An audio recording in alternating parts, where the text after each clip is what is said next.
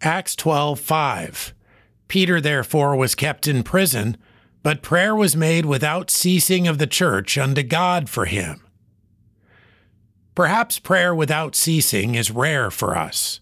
We may be more likely to complain if our prayer meeting goes too long. We can say to ourselves things like, The kids need to get home, it's a school night, or I'll pray through the rest of this list tomorrow. The early church seems to have made fewer excuses. Certainly, it can be said that they faced more difficult circumstances at times, specifically in this moment of persecution. But who can also say that we face nothing urgent that is worthy of this kind of dedicated, fervent prayer? It may be true there aren't many outside forces pushing us, maybe violently, to a greater degree of devotion. But we deal in realms of life and death, heaven and hell, too. We are just as needy. There is nothing more powerful a righteous man can do than seek God.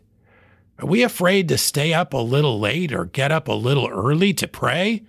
Do we avoid the hard work of diligent, focused, specific prayer?